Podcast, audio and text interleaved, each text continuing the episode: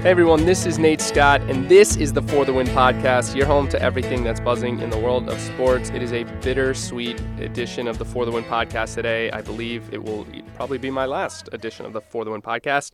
Maybe I'll do another one on Friday. We'll talk to Ted about that. My my guest today is, or I guess, I don't know, am, are you my guest? Am I your guest? What's happening here? I think I'm still your guest. Okay, this is still mine. Yeah. This, all right, this is this is the handoff podcast. Um, I, I don't know why anyone would know this, but this week will be my last week at For The Win. It's been an absolutely uh, amazing experience here. I'm gonna, I'm sure I'm gonna blubber on about it all podcast, but uh, taking over the For The Win podcast is gonna be my freaking frequent guest and colleague Ted Berg, and I, I wanted to have him on to to talk about this this transition, which I hope is peaceful and not a, a bloody a bloody transition. I hope no one dies as a result of this. My plan is to butter you up and act like I'm really appreciative of the podcast and the work you've done here today. And then, like, on Tuesday, the first one I do, uh, or whenever the first one I do when when you've left, I'm just going to rip you to shreds. So just uh, throw you. So you can know that now, yeah. Now that I mean, Nate's now that Nate's gone, yeah, I'm gonna. Man, I'm glad we got rid of that guy. The the airing of grievances. It will just be an hour of Ted talking yeah. about everything that was terrible about. I was just the... like picking apart things you wrote from like four years ago. Like, why did Nate like this song? It's terrible. Oh man. Well, we're gonna talk about some. I just released my fifty albums of the year. We'll talk a little bit about fifty that. albums of the year. It's just, yeah. it's a very, it's a very bold endeavor. I think I, I'm tired from writing it, but uh, yeah. we're going to talk about that. We're going to talk a little bit about Bryce Harper and maybe Jeets, because Ted's a baseball guy, and not not the only thing he loves. And but first, I I just I want to I want to introduce the world to Ted. Ted, uh, who are you? Uh, I am a uh, a man of uh, who writes about stuff on the internet. Is mostly what I do. Uh, I. I'm from New York. I live in New York. I'm married. I I, I have a new Christmas tree. I don't know. I, I what do you want to know? Um, first, I want to know, what do you go with with Christmas tree? Do you go classy? Do you go overstated, understated? How do you decorate? Um. Oh no. Uh. Not classy. This is actually a a big. Uh. It's a, a source of contention in my marriage, because oh. I think my wife would love a you know a very classy and understated Christmas tree. We have a beautiful tree. We went up to Vermont this weekend and actually got one like freshly cut down for us. Uh. So it's kind of too big for my apartment, which is tiny. Uh, but it's it's gorgeous. It smells amazing because it's so freshly cut. Uh, and we haven't decorated it yet, but I am all about uh, colorful lights, big lights. We got some of the ones that, that bubble, you know, like the little candle ones yep. with, the, with bubblers. Uh, we got some ones that, that twinkle. And uh, our ornaments are mostly like a collection of sort of the garish things we both picked up, uh, you know, growing up, with whatever ornaments were given to us and, and we've since gotten. So we've got, you know, some some uh, plenty of baseball-themed ornaments. Those tend to be mine. Uh, some Elvis ones, you know, all over the map. Uh, but I am all about – I think a Christmas tree is, uh, should be a celebration, right? And it's fun. It's not supposed to be a classy scene. Like, it's Christmas. It's kind of a ridiculous thing, you know, you know. Uh, at least the way we celebrate it, and and I kind of want it uh, as garish as possible. We got a, we have a ridiculous-looking uh, star. It's a light-up star for the top of the tree, and I know that it. My wife does not enjoy it, but I love how uh, horrible it looks. It just looks. It's truly crappy, and that is what I like about it. Dude, so um, my future wife, I call it. I don't like the term fiance, um, so I go with future wife. Okay. Um, I just think fiance. It's a little bit. It's a little bit creepier that way, though. Well, right? Fiance sounds pompous, and future wife sounds like a badass kind of superhero sort of thing, or maybe like Terminator. No, but it kind of sounds like maybe she's not into you yet, and you've just like identified her as, as a target. Wife, and like she has not agreed, but you're like, that's my future wife. Oh. That's how, that's how it reads to me. So I'd just be uh, cautious about make it clear that she is betrothed to you. Well, she has agreed to marry me, and she right. is future wife. And went we went, she, you know, she won the battle. We went total, uh, it, like it, it looks like off Pinterest.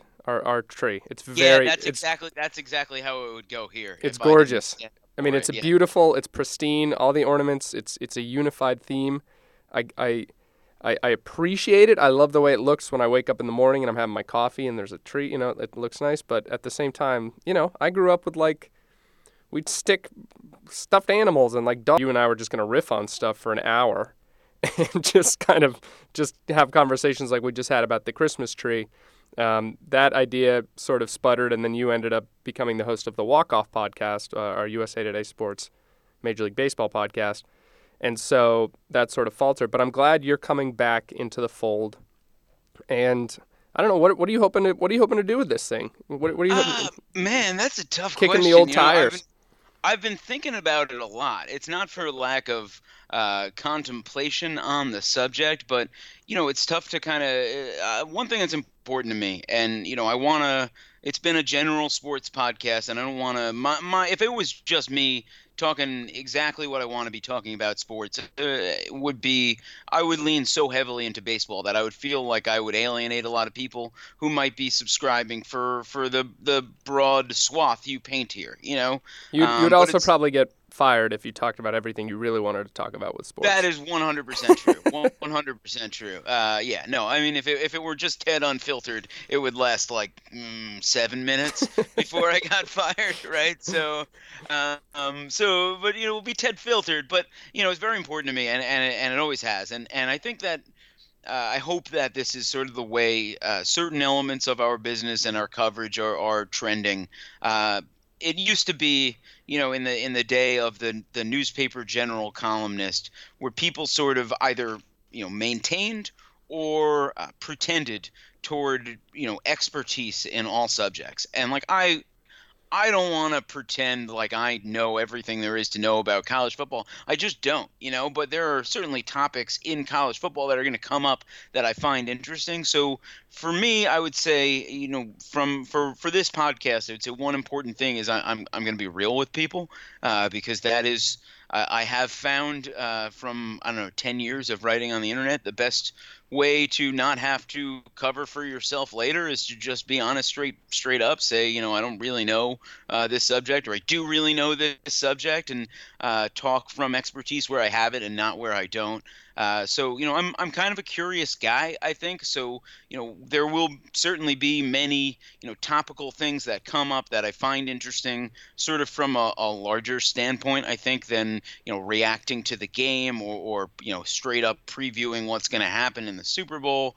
I'm uh, more into the Super Bowl as a spectacle, you know. So mm-hmm. uh, I would I would expect um, to be, you know, using this podcast in that way to sort of talk about the uh, I don't want to say larger themes because that sounds so pretentious, but uh, different things, you know, different things than maybe the straightforward sports talk aspects of it, which I know uh, obviously you've done and, and you and I have done here as as well, plenty, uh, you know, t- talking about, you know, elements beyond, you know, just what happened on the field, because I think re- ultimately if you really want to know what happened in an N B A basketball game, uh, there are way, way, way better places to find that information than from me. I, I can I can watch the game, and, and I'm not I'm not a dumb person, right? So I, I can I can figure out what happened, but I'm not going to tell you like the intricacies of, you know, what defense each team was playing, because I'm not a trained N B A mind, right? It's just not something I have in my my skill set. So,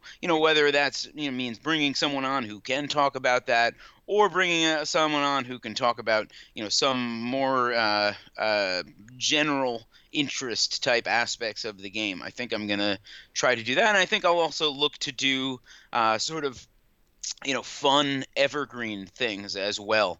Uh, I, I'm actually hoping, you know, uh, the band who records the, the the opening song for this podcast, Goodnight Texas. Yep. Uh, one of their members is a friend of mine. They're in town on Friday in New York, and so I'm I haven't actually contacted them about this, so I don't want to tease it if it's not going to happen.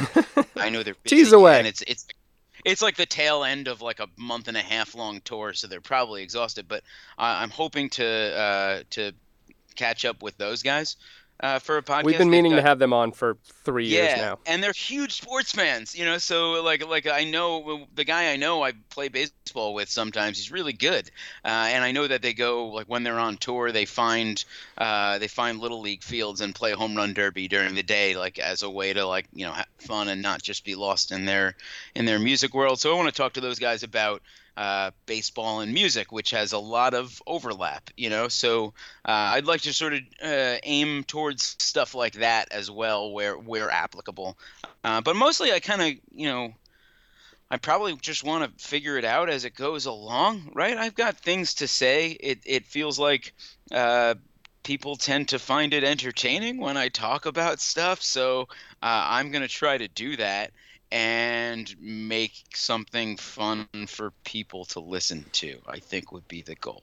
We should also say that, um, and I'm really excited for this too, that Hemal Jhaveri, who's our uh, video editor and, and one of the editors at For The Win, and also Jesse Karangu, who's one of our new hires here, are going to be helping out on the production side, which... And Hemel's going to help. Hemel's going to host some too. Yes. Uh, and, and that's great because Hemal is uh, one of my favorite people to talk to from work. She has lots of interesting things to say. Yep, and um, Hemel's been on the podcast a bit talking about the N H L. She's fantastic. She's also a frequent guest on N P R talking N H L, which is awesome. And um, she I'm, has a good N P R voice. She's great like, she's N P R voice. Sort of like back of the beat, you know, like she's she's chilled out. We do. We are not made. You and I are not made for N P R. No, no, no. I'm not made for. I'm made for like you know running a, a New York City deli. But hey, uh, what do you want? Yeah, I'm walking here. Um, right. It, it, but I, I am psyched for that because I, I think that one thing that has been holding the show back just a little bit is that I'm sort of been flying solo, and that, and that has nothing to do with resources or anything. It was just more that uh, that was always the way I sort of was comfortable working, and I wanted to be able to, to keep the show nimble, and it was just always easier for me to do it myself. But at the same time, I, I think that that sort of held me back a little bit and held the show, not held me back, held the show back, and, and sort of because I was... pride and didn't want to schedule with other people. I just sort of did the whole thing myself, but I'm hoping that Hemal and Jesse will really help add video elements and, and you know, make sure the show's promoted and has a has a great launch pad to and every chance to succeed, which I think it will. So shout out yeah, shouts to um, them.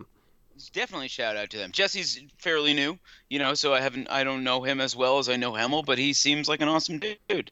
Uh, very very excited and not like yeah, he's younger than us, right? So maybe not yet impossibly quite body, young. Impossibly not quite, young. But not he's... quite yet body slammed by the world, I would say. he, he will add that, that little bit of hope that you will yeah, then that gonna... you will then crush. And uh, that will be the goal. That's the long-term goal of this podcast is to find all of the young people we work with. No, because we work with a lot of people that are well younger than us. Yes. And they are so full of life and spirit, you know. And so we'll have, you know, Andrew and Alicia on here, and I will see if I can make them see all of the darkness that exists in this world. Just beat them down one, yeah. you know, one one podcast segment at a time. I really, I really enjoy that. All right. Well, well, that's it basically. So. Uh, We're going to actually talk about sports now, but I, I just wanted to say briefly to get a little cheesy, thanks to everyone who who's, who's listened and to For The Win for giving me the opportunity and U S A Today, uh, the podcast network here, for giving me the opportunity to kind of experiment and try things out, and, and it's been really great. And I'm just I'm just so appreciative. And, and no real news on what's happening for me next, but uh, reach out on Twitter or whatever, and, and I'm sure I'll have news on that at some point. So... Anyway, hey, you've done a you've done a good job, you know. Congratulations, and uh, you were something of a pioneer for, for our podcasts, I believe, and uh, I think you you've uh, taken this in a in a good direction. Yeah, well, thanks, man. Thanks. I, I, I do remember I pitched it for about a year, and no one told me I could do it, and then our old boss Mike Foss was like, "Just do it and don't tell anyone," and that's how this started. Yeah, that's the best way to get things done, and that's that's I've, that's every job I've ever had. You know, everybody. That's a one piece of life advice I will give you. If you think oh. if you've got the time to do something and you want to do something, just start doing it and see if, if you think it's going to be good and you're putting your earnest effort into it. Just go out and do the thing you think is a good idea and and see what happens. And then if people like it, they you know they'll be like, "Oh yeah, glad you did that." Yep. And and bosses of the world, I think that's an under under. I don't think it, like a, a lot of management schools teach that that that tactic. I think it's a great tactic. The, yeah, man, just go do it. Just yeah. go do it and don't tell anyone about it. That's an amazing tactic. I mean, the best the best piece of career advice I've ever gotten, and it's a little bit of a cliche, but it's one hundred percent true. Uh, it is always easier to apologize later than to ask for permission now. Yep. Uh, right? So, uh, uh, you know. Forgiveness and, and, is yeah. easier than permission. Right. So, uh, you know, keep that in mind. I would keep that in mind in, in literally all fields. You know, like it's just, yeah, if you think, if uh, because ultimately if you think you're doing the the good job, right, you're invested in it, how could anyone really be mad about that? By the way, guys, Ted and I are both bloggers in our thirties, so maybe don't listen to this advice. No, no, I got it. I got it. I got it pretty good, right? Like, oh, no, we got it great. I'm just kidding. Yeah. I'm kidding. I'm kidding. Everyone, do listen to that advice. Try stuff. Good things happen. All right, life. All right, life talk over. No one wants to hear this stuff, I don't think. No. Um, I'm gonna turn this show into like a like a Joel Osteen inspirational speaking, like motivation. So like you can do it. That's what this show's gonna be about. You can do it. May be the change you want to see in this world. Quit your job. Don't listen to your boss. Yeah. You could do it. Don't listen to that advice. Um, anyway, let's talk about a little bit of baseball and then a little bit of music. Okay? Yeah. First, baseball. Uh, New York Yankees are retiring Derek Jeter's number. Didn't see it coming. I can't believe they didn't retire. Like I, and I'm here, right? Like I cover all of these events, and, and I can't believe that that didn't happen. I feel like I've already attended Derek Jeter's number retirements. That would mean like maybe even three or four times. They just right? do it so it's every like, every you, few months. Yeah, well, what do you mean they haven't retired Derek Jeter? Like, I, they didn't just like like cast it off into the heavens when, when he retired. Uh, I was I was I was kind of surprised. I was like, actually, even though I, I am certain that had it happened already, I would have been there. I just kind of felt like I had been there, uh, and and apparently I wasn't. Apparently they had not yet retired Derek Jeter's number. Um, but it's funny because you know it's not happening until May fourteenth. Uh, so if I am like a young Yankee, I'm campaigning to get number two for like the first month and a half of the season. Uh, I, I want to issue a formal dare to any sports writer out there or personality. I want someone to try and write the argument that maybe Jeter shouldn't have his number retired. Just someone, just, someone will. Try no one that. will do that. No one will do that. I, I someone don't... will someone will write, and I've written because I, I was pretty hard on the Derek Jeter is is overrated train for a while, you know, and and I do kind of think that in many ways he was an extremely overrated player just because he was basically the most famous baseball guy in his era, and just by no means the the best baseball player of his era. Uh, a very good guy and a very and a Hall of Famer. I think the thing with the Yankees retired numbers where it sort of defies the hot take is the Yankees retire everybody's number. uh, you know, it's it's true. Like they, they just don't. Is teams have that that standard is sort of all over the map. Uh, and not only are the Yankees, you know, the the team with the most history and the most great players in their history, they're also one of the teams that sort of plays it loosest with the retired numbers.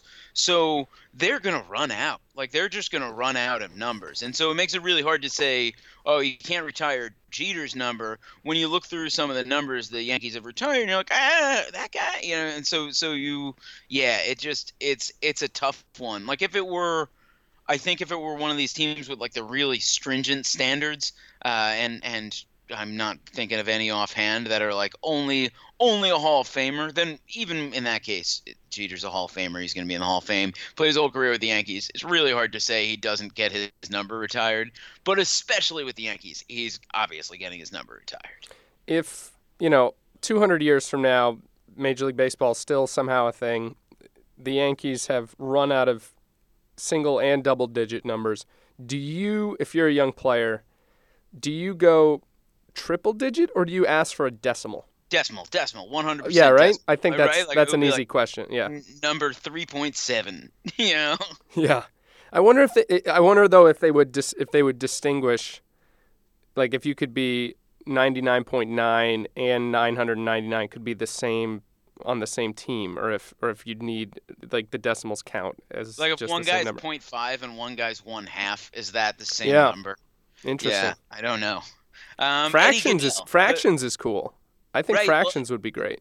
the, the Eddie Gaedel, uh, of course, is the, the little person that Bill Veeck hired uh, to for a single at bat. Oh, right, right, right. Good. A three and a half foot tall guy, and he wear, wore uniform number one quarter. So like, a, and like they didn't even got, they didn't even give him a half. No, no, he wore. I believe he was one quarter, which is funny also because like, it's it's funny to think like in in how sort of like stuffed shirt baseball can be now, that there was a time when like, and it's not, it wasn't like it was the dead ball era, right? It, it was the nineteen fifties when Bill Veeck did that, so it's not like like. Imp- possibly distant history that this like sort of stunt that they could just pull out this stunt like legally and, and have him on a major league field and a major league roster wearing number one quarter. And the other thing about that is I'm not sure it's a horrible idea. Like I, I, I really, if you could get a guy, seriously, seriously, like, and, and like, I, I don't know one hundred percent why it hasn't been revisited, except that it does seem sort of exploitative. Yes, I think that's, uh, but, I think that's the reason it hasn't. Except been you're, you're making major league minimum, right? You're making major league minimum, and like, like it reminds me of the, uh, of the Seinfeld, you know, series with the, um, and with the. Kramer's little person friend who's also an actor and was unwilling to, you know, he was unwilling to wear lifts when the kid was growing up because he was the body double. You know, you'd have to, I think that the person, the the person you'd hire would have to face some sort of personal ethical questions, but that's for that guy. And, and, you know, if he can get past it, having a three foot five guy lead off every single game as a baseball player, I think there's some value to that. Starting every game with a runner on base, right, and then immediately taking him out. Like, I don't think that's the worst idea at I, all. I think they'd pass a rule. I think Manfred would pass a rule and say, "I think you're probably right that the strike um, zone is is is the strike zone." Well, or something. and and and you know. I mean, it's it's guys are so good that maybe maybe he wouldn't walk every single time. Uh, yeah, you know. Maybe, maybe they could throw him strikes. Uh, and then, of course, you worry about that guy, uh, you know, getting hit by a pitch or anything like that. So, so you know, I think maybe the league would adjust. But it's not – it seems like such a sideshow type thing. But if you really think about, like, if you could have – you know, because another another stunt uh, the in the in the eighties, uh, the, the A's had – and I forget the guy's name uh, who uh, – I think it was Herb Washington. Yeah, uh, Herb Washington was in the seventies, and he was a track star, and they just hired him to be a full-time pinch runner, mm-hmm. right? And so he, he played one hundred five games in his career and never had an at-bat, um, and, you know, wasn't a pitcher or anything. He was just a guy they put in every single every game or almost every game uh, for like a season and a half as a pinch runner. So if you can get a an automatic walk and then – have the, you know, Usain Bolt on first base to start every game, like that. That's a that's a significant advantage, yeah. right? See, the thing though with Bolt though is his his speeds over that last thirty, forty meters. So he actually right. you wouldn't want you actually probably wouldn't want Bolt. You would want, you want like, like a, a Gatlin type. You know, like I remember, uh, well, or like Terrence Gore, who is a guy that the Royals have used on their postseason rosters.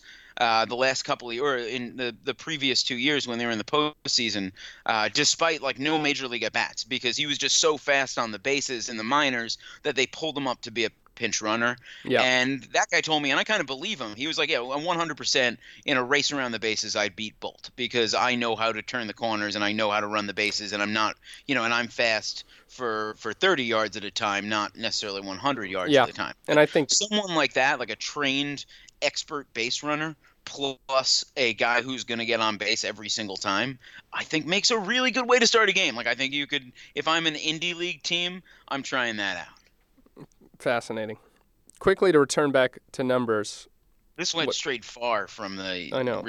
Jeter. I well, we'll get back to it in a second, but what I wanted to say about numbers, which what's happening in soccer now is that, so soccer players are like crazy about what number is on their jersey because it the numbers sort of correspond to an identity on the field. I don't know if you knew that. Um, I did not. Wait, it, it just can you go deeper into that? Yeah, so basically it used to be assigned that the number was assigned to basically a position or a role. So if you were number two, you'd basically be a right back. Um, you know, three was the left back, four and five were your central defenders. So if you were a traditional number five is like a strong center back who will step forward and win a ball. A number ten was meant to be for the most creative player on the field, the the the maestro, the kind of the guy who's who's running things. Um, huh. Number number nine, sort of your traditional goal scorer, and for whatever reason, so guys are pretty. You know, if you grew up as a number ten and your identity is you know kind of in, wrapped up in that number, and then you join a team where they already have a number ten, that can be sort of an issue. And what guys have done is they will get the number ninety-one or eighty-two, and then they will use tape and put a small plus sign in between the two numbers. That's hilarious. So a guy will wear ninety-one, but he will actually be nine plus one. That's so thus... weirdly petty. That's great. Yeah. So that's like a thing that's happening in soccer now. Wait, have like like major dudes done that? Yeah. Oh, that's incredible. That's yeah, so good. I, I've seen it in the Italian league. I can't remember who. I I, I can look it up. But so um, ten is like ten is like the, the number of prestige if you're a soccer guy. Yeah. Um, it's a uh, it's it's like a it's a it's you know daring to wear twenty-three in basketball. Nah, sort of. Not even really. I don't know. Yeah. ten is just like it, it's you're the you're the guy. You're the yeah. the creative force. And you know, it was a big deal this year when Christian Pulisic, the the eighteen-year-old American kind of savior, quote-unquote, he came in and agreed to wear the number ten. That was like a that was like a thing. Cause it, they, it he showed, agreed to? They were like, can you be our number like, ten? Do, and he do was you like, want ah, it? I don't know. Well, it's like, do you want it? And he's like, I want it. Whereas, you know, Landon Donovan, who was traditionally sort of that player for the United States, he never wanted to wear it because he didn't want like huh. the responsibilities or maybe just didn't like the number. That's uh, I had no, I didn't know anything about that. See, that's well, you're learning something. Yeah, yeah and, I just learned something. And, and well, why, why wouldn't it be number one? Wouldn't it? Just, that's to the me, goal. It's like that's to the be in, Amer- in American sports, at least it seems like the bold number to wear is number one, right? If you're yes. number one, that says something about you. That's a that's that traditionally belonged to the goalie. So the goalie either wears zero, one, or double zero, and that's okay. that's always how it's been. No, double zero is for like your your seven footer though. Yeah. I know. Well, it sometimes uh, like happens right. in basketball, right? So, like, um, and I think in hockey, you know, ninety-nine, who, who's touching ninety-nine? You don't want to touch right. that. Right, it, it, right. It comes with too much. It comes with too much responsibility. And twenty-three has some of that in yep. basketball, right? Because, like, it was a big, because LeBron switched to twenty-three, right? And that was a big deal. Yes. Um, and that was cool. Good for LeBron. I mean, I would kind of, I don't, kind of don't get it, right? Because I feel like I would want, I would want to be, like, I would be, if I were a basketball guy and I were con- convinced I was the best basketball guy, uh, which is far from the truth. I'm actually m- maybe the worst basketball guy. Uh, but I would be like, yeah, I'm number, you know, seventy-four, and I'm just going to be the – I'm going to make it so other people want to wear number seventy-four. Yep. I think that's cool. But you just right. – you also love offensive lines. And that's like a very uh, – yeah, well, I was number seventy-three in football. So, yeah. You just went up one? I went up one because I didn't want to say my actual number. I don't know why, because I felt like I was just giving. I wanted it to be theoret. I wanted it to be more of a hypothetical than like that happens to be the number I wore. I always wore combinations of sevens and threes, not like superstitious at all. It's just how it always worked out. I was always number three. Good number. Okay, yeah, three is good. Thirty-seven, thirty-three, seventy-three. You know, all of any seven, whatever, any any combination of sevens and threes, I would always wear. Interesting. Yeah. Okay. Is Let's... that interesting? I don't think it's interesting. Hey, everyone. Before we get back to the call with Ted, wanted to tell you about Rocket Mortgage by Quicken Loans, which proudly supports the For The Win podcast. Rocket Mortgage brings the mortgage approval process into the twenty-first century. Fast, powerful, and completely online, Rocket Mortgage has taken all the complicated, time-consuming parts of applying for a mortgage out of the equation. Hate searching through stacks of old files and paperwork? With Rocket Mortgage, you can easily share your bank statements and pay stubs at the touch of a button, helping you get approved in minutes for a custom mortgage solution that's been tailored to your unique financial situation. Even better, with Rocket Mortgage, you can do all this on your phone or tablet. It's a quick online process that you can manage from the convenience of your couch. So if you're looking to refinance your mortgage or buy a home, check out Rocket Mortgage today at quicken loans dot com slash F T W. Equal housing lender, licensed in all fifty states, N M L S consumer access dot org, number thirty thirty. All right, let's get back to it. We're going to talk about music quickly, though. Uh, Bryce Harper. What do you buy what the Nats are saying right now, that they've heard what he wants in his next contract. It'll be for ten years and a gajillion dollars, and they just said, we're not doing that. We're going to make a run with him for the next two years and then let him go, presumably to the Yankees. Do you buy that? Uh, not fully. I mean, you know, there's always there's always like multiple people, right? Uh, um, and it's it's Bob. It's our our our, our colleague Bob Nightingale had that story. Yeah. Uh, and it was, you know, from a source inside the Nats front office. And I one hundred percent buy that that his his his reporting. Oh yeah, yeah, yeah. Of course, one hundred percent. Um, so it's not that. It's you know, it's just that I think there's a lot that what? can change between now and the end of the twenty eighteen season uh, with the Nats and Harper, uh, you know, with with obviously with with Harper's future. Um, if he puts up another season like he did in twenty fifteen, I think the Nats are bending over backwards to give him ten years and four hundred million dollars. And, and if he has another season like he had in twenty fifteen, I think he'd be foolish to take that little money, which is insane because it sounds like so much money. Yeah. But I, I you know, he's going to be one of the youngest free agents in history, um, and certainly one of the youngest, you know, top flight type free agents in history. Uh, if he is the player he was as recently as last year. You know, and, and it could be that he was injured in, this season in twenty sixteen. He did have a bit of a down year. Um, he got pitched very differently. Uh, he he may have, you know, pressed at times, as they say, you know, trying to uh, be the guy he was, the M V P guy he was the season before. I tend to I tend to bet on guys, you know, sort of turning back to them true selves. I think maybe Harper played a little bit above his head in twenty fifteen, but he's certainly better than the very good player we saw in in twenty sixteen. Uh, so, you know, I think there's a chance the Nats would be happy to have him at, at ten years and, and four hundred million dollars by the end of twenty eighteen. Yeah. Uh, would I be shocked if he walks? No, not at all. You know, I think that uh, his agent, Scott Boras, has a reputation for bringing guys to free agency. Now, he dialed – he he changed that really for the first time with – Um, with Stephen Strasburg, who is, again, a member of the Nationals. We know that Boras and the Nationals seem to have uh, a very good working relationship.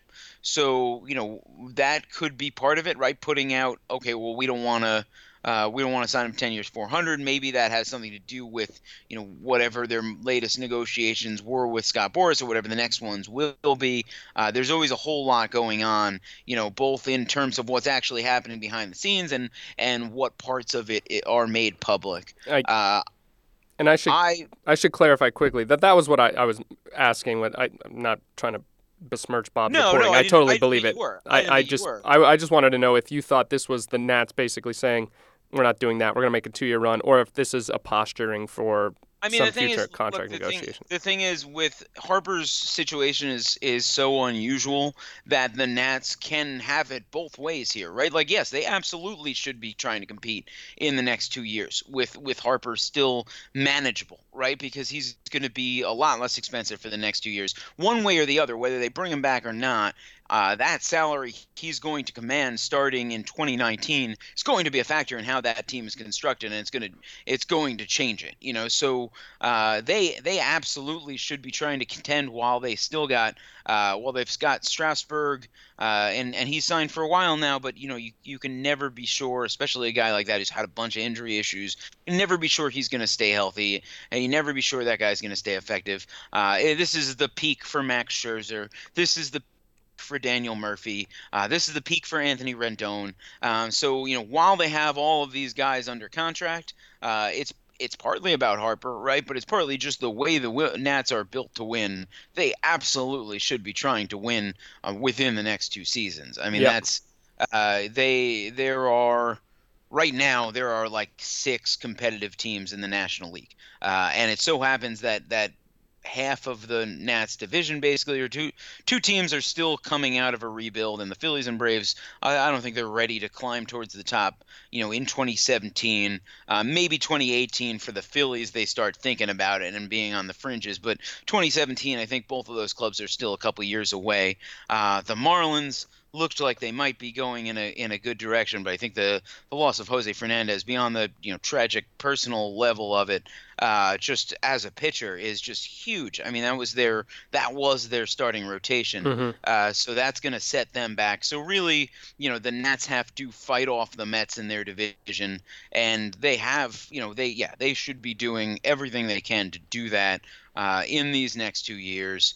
They, again, still a team that, that is, since coming to Washington, has not won a, pr- a playoff series, uh, has been a preseason favorite, you know, so many different times. Uh, I think they they need to capitalize, you know, and I, I, they've got a, a aging owner, you know, at ninety-one who's who's looking to win, much like the Tigers, uh, sort of the same story. Uh, they've got they've got money to spend. I feel like, yeah, they should be absolutely saying we're winning with Bryce Harper under this contract, and then you worry about the next contract when it comes time. You know, if it hasn't happened by now, you can you can wait a year, see how he plays, and then start wor- worrying about that extension. For how terrible the Angels have been with everything, is Mike Trout's six-year contract extension signed in, in twenty fourteen for one hundred forty-four million dollars, is that this the best contract in baseball? Um, it's not. It's probably not the best contract in baseball. Um, it's up there. I mean, there's no. You know, if you're doing like so, Fangraphs has a. They do an estimate of uh, dollars per win, right? And they say like if you're a one-win player or two-win player by wins above replacement, like for every win on the free agent market, you should expect to get about nine million dollars just yep. for being above replacement level, um, which is a hard thing to grasp, you know, and, and it's and especially because it's been escalating so much in the last few years. You know, it was it was four million dollars, you know, five to ten years ago, and then it was seven million dollars, and now it's up to like eight and a half, nine, uh, because it was just so much more money coming into baseball and pro sports in general. Uh, Trout is annually a nine-win or ten-win player. Right, meaning if you were to extrapolate that out, he should be getting like eighty to ninety million dollars a year, um, and he's getting he's due to get thirty million dollars a year. So that is yeah, that is an absolute steal for Mike Trout, uh, which well, is crazy to think of, but that's true. He Mike Trout. I mean, he's uh, it's different because you know he signed that uh, while still you know in his rookie contract, while while pretty far from from uh, hitting free agency. So you know he got the certainty that comes with yep. uh, one hundred forty-four point five million dollars guaranteed uh, dollars, which is enough to make your entire family rich for you know for generations, yep. right? So you can't fault Trout for doing it. But right now, with how good Trout has been, you know before and after that deal. Uh, yeah, that's a steal. Yeah, but they should be. They should. They should actually be paying him like a hundred million dollars a year. Well, that was what I was was I was going to ask. If he, you know, for whatever by some miracle, Manfred fl- snaps his fingers, voids his contract, he becomes a free agent tomorrow. What does he sign for tomorrow with the the Yankees or the Dodgers? Is it ten years, seven hundred and fifty million dollars? I don't think he gets seven hundred fifty million dollars. I think that's just too. That's that would just be so far. I think I don't say I'm not saying he wouldn't deserve it, but uh, seriously, I'm not. Yeah. You know, but but uh, just he's just been that good. You know, and it's it's like it's like if you try to wrap your head around how much better he has been than basically everybody else since the day he joined the major leagues for for good uh, in twenty twelve. Yeah, I mean he he really is a guy who might consider giving a seven hundred million dollars contract to in a sport that has not seen a, a four hundred million dollars contract. I do think, I honestly think he might get like ten years and five hundred million dollars. Yeah. If you, uh, I think that agent. was probably I think that's probably right, which is insane. He's twenty-five though. He's twenty-five, yeah. and he's he's played. He's really never missed a game. Like he's played one hundred fifty-nine games the last two seasons. Uh, he's been like enormously consistent in just about every way. Um, yeah. Look at well, like he's built like he's built like a linebacker. I mean, yeah, he's, he's he's not getting he's, injured, or I mean, uh, well, knock you know, on wood. I mean, yeah, yeah, things happen. Wood, and, and and you know. I mean, we've seen linebackers get injured, right? Yeah, of course. You know, like football players last two and a half years. So who knows? Um, but there's no sign that he's an injury-prone guy for sure. He's played uh, one fifty-seven, one fifty-seven, one fifty-nine, one fifty-nine over the last four years uh, in terms of games played. Like he just does not miss time, uh, and and. He does not fall like there. You know, there was the little thing. So, like two years ago, he struck out a bunch uh, and led the majors in strikeouts. And he, and he's kind of a, a strikeout prone. If there's one hole in his offensive game, he, he does strike out a lot. Uh, it's part of a trade off you make because he also walks a ton and hits the ball hard time he hits it.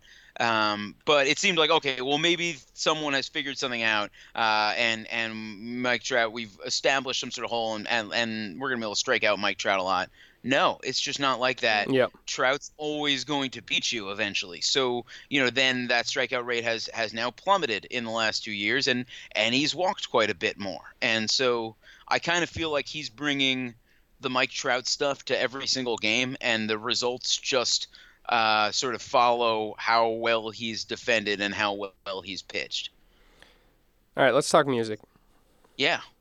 fifty best fifty albums. fifty See, I'm see. This is again. This is a great example of somewhere I'm more interested in the list in concept than the actual fifty. How did you All listen right, let's, to fifty yep. albums this let's, year? Let's flip. Let's flip it. Let's flip it. Let's do the handoff right now. You're interviewing How did me now. You, uh, yes. Okay. Because and and this is good because I, I probably won't be nearly so contentious with any other guest, right? But good. I want to start out as doing some hard hitting interviews. All right. Let's go. How did you have time to listen to fifty new albums we've this ta- year? We've talked about this. I have a. I, I live. I show. live in I live in downtown Washington, D C, and listeners, come buy me a beer sometime. I'm around. Um, well, not downtown. I live in Logan Circle, and I work in Tysons Corner, uh, Virginia, meaning I have a anywhere between twenty-five and forty minute commute every day, uh, two ways, and I don't like that many podcasts, to be totally honest. No, I'm hosting that one. I get. I, I no, I don't. I mean, you should be listening. I, I would hope that.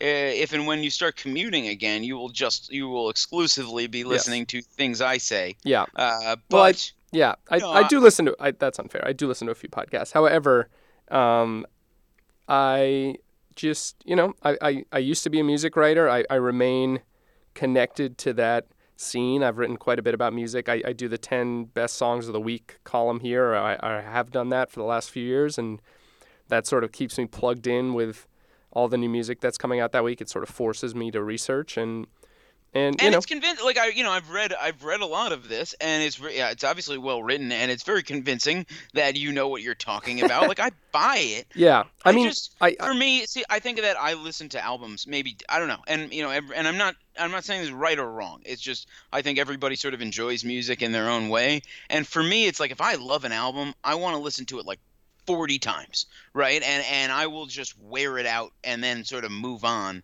rather than be like, oh, I gotta I gotta find something. Like it's so rare, I guess, that I find new music that I truly enjoy. Um, yeah. and, that, and I don't mean just new music in terms of new stuff coming out. I mean in terms of anything. Like anything I haven't listened to that it's like, wow, this really uh, you know, just gets me.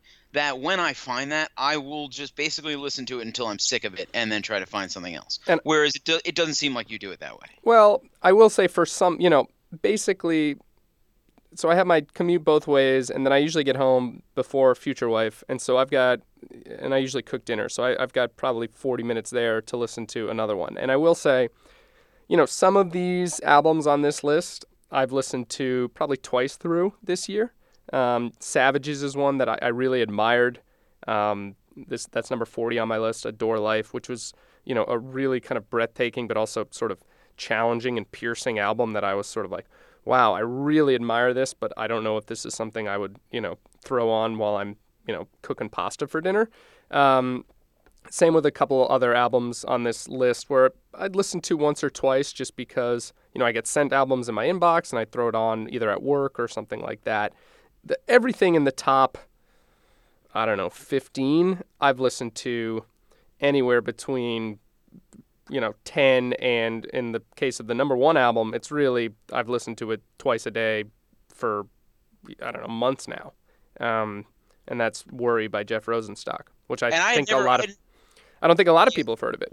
Never heard of it, and then I played the song that you included, and it was kind of a jam. I'll credit you with that. I liked it. I was like, "This." Is, I, I was like, oh, I'm not about. I'm not about this for a while, and then the saxophones came in, and I was like, "Okay, this is pretty cool. All right, this is cool." Well, Rosenstock, for those who don't know, and I'm just gonna plug it because whatever. I named him my, my number one album of the year, and, and I'm really was absolutely blown away by this album, and I will say it wasn't one that I, I put down my first sort of thoughts on this list a month ago.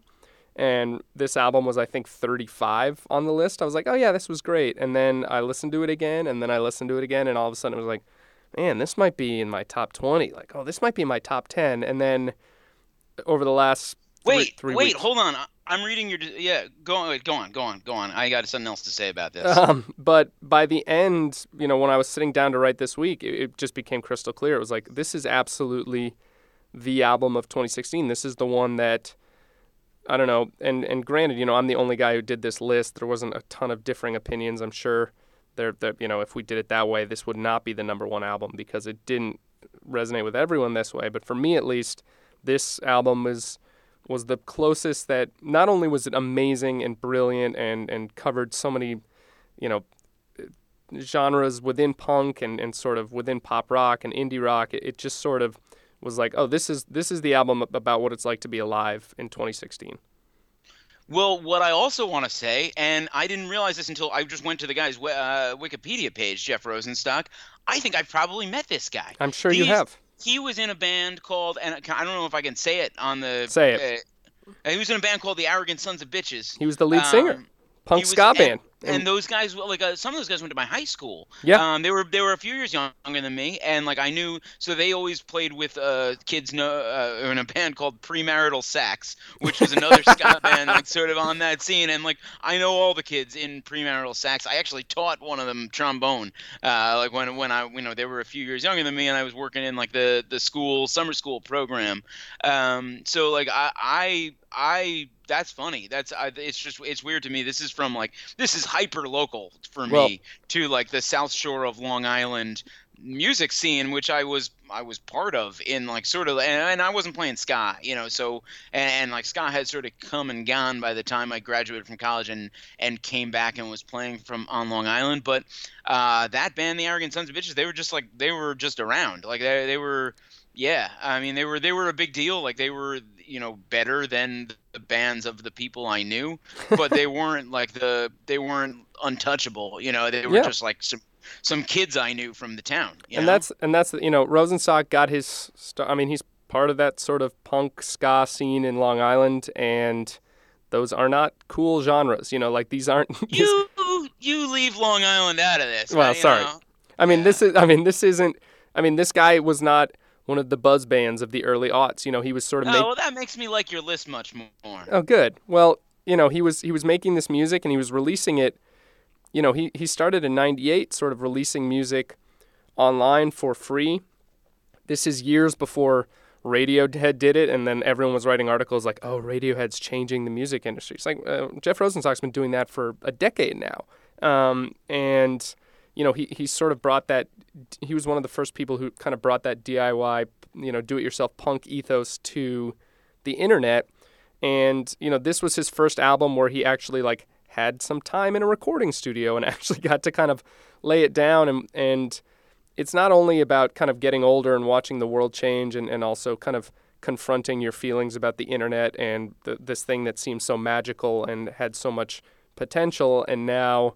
We're in twenty sixteen, it's like, oh, we might have created something horrific that we didn't even understand what we were doing, um, and and coming to terms with that. But also the, the second half of the album is sort of a retrospective look back on his career and touches on so many different genres of, of punk and ska and, and rock and everything. And it, for me, it was just, I, I just, I can't stop listening to it. It just, it just, it's such a, a beautiful album. Well, I will check that out because now I know it has a, a connection to, to like, you my personally. hometown, and like yeah, now that I know I have, and like I you know, and like now I'm I'm I'm like yeah, I mean it's not like I again not like these people are friends of mine, right? It's just like people who were around the same town as me, and I was playing music, and they were a few years younger than me playing music. My uh, actually like my my. my best friend in high school's younger brother, who's still a musician today, was always uh, never really in those bands, but always kind of playing with those bands. So I would see him play and stuff like that. Uh, so yeah, so now that I know there's a personal connection, uh, even you'll however give my, loose, you'll give my chance. Loose. You'll give yeah, my pick a chance. Well, I, like I said, I liked the song that you that you shared there. Um, I also want to note about the Long Island music scene, and and you know you mentioned the punk ska thing, which was happening. Uh, that gave way to uh, a much bleaker world of emo, which was what yeah. was going on. That was what was going on in Long Island when I, after I graduated college, I started playing in a band that was like a very strange, not at all emo, like uh, like ego funk band. Like all of our songs were uh, like weird. odd meter songs about how cool we were. Um, and, you know, I don't know, we, we would play with some like some hardcore bands and bands like that sometimes. Uh, every once in a while you'd get to a show and you just see a bunch of kids sitting outside like smoking cigarettes with awful haircuts. And you'd yeah. be like, oh, what band are we playing with today? And I'd be like, oh, it's it's Surviving Sunset and Anticipating Yesterday. And you're like, oh, uh-oh. I think, we're playing, I think we're playing an emo show, guys. And then we would really alienate those people with our music, and that was fun. Hey, there are a few emo albums on this list. This is They're talking the fourth wave, man. It's it's back. It's back in twenty sixteen. Well, and and a guy I know actually really well from growing up was uh, Mark O'Connell, is the drummer in Taking Back Sunday. Yeah, uh, awesome wow. dude, awesome drummer. Yeah, great band. So like, it's, there are very few people in this world where it's like, I'm where I'd be like, I'm cool with that guy being a rock star of someone I knew, because my envy is so great that I would. Or just resent everybody's success. That guy is one person where it's just like, no, I'm one hundred percent cool with this guy being a rock star. He deserves it. He's an awesome guy. Always wanted to be a rock star from day one, from when we were jamming in his basement on punk songs when I was in seventh grade or whatever. So, like, good for that guy. And I've told him that as much, like, if I run into him at the train station now. Nice. Well, yeah, man. Anything else on my list you want to ask me about? Um... Point me in the right direction here, because like I, you know, I look, I'm not, I'm, I'm sort of an old guy, right? In, in taste and in, in actual age. Yeah. Um, and I find that I think uh, probably right around thirty, I've sort of just stopped finding new music and just like really hunkering down behind the, the stuff I have. Um, but I'm, I still wanna, like, well, I, I still wanna listen to music, and I still do just go on. You're a funk guy. I, I like funk. Have you heard the new Childish Gambino? Uh, I have not. I heard it's so good. And uh, that guy Donald Glover is so extremely talented. Like, that show Atlanta is just outrageously good. Yeah. So that show so, is so good that I would do. I would.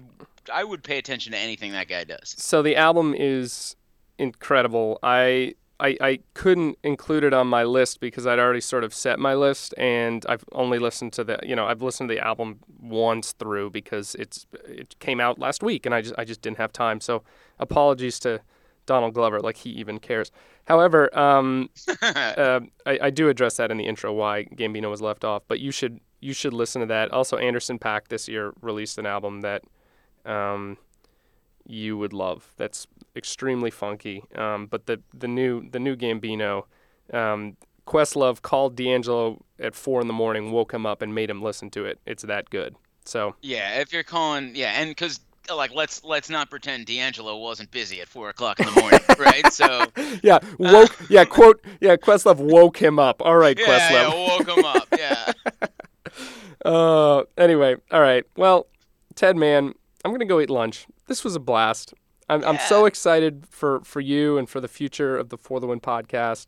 And everyone, just keep going, getting it in the same place. It, it's still on iTunes. It's still on all that stuff. And and and hey, and now's a great time to write your reviews about how much you hated Nate all. There you go. Write reviews and say I'm glad Ted take, took is taking over. And subscribe on about iTunes. Time. Seriously.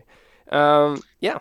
So, but so, Nate, thanks for thanks for having me. Thanks for uh, you know passing the passing the torch. I, I, I appreciate it. But I was under the impression that you were gonna do one more I, and Friday, because I wasn't planning on that. I can right. I can, but we're no, you. I'll I'll do a I'll do I'll do one on Friday, and I don't know. A we'll, final farewell. We'll maybe do some greatest hits, and I'll call up some, some old guests who've been on the show a ton and, and or something. I don't or maybe I'll just. Just get read, super drunk. Read from, read from my journal for, for my dream just journal get, for an hour. Yeah, that's I like it. I like it. All right, man. Ted, always a blast, and uh, we'll talk soon. Yeah, good luck.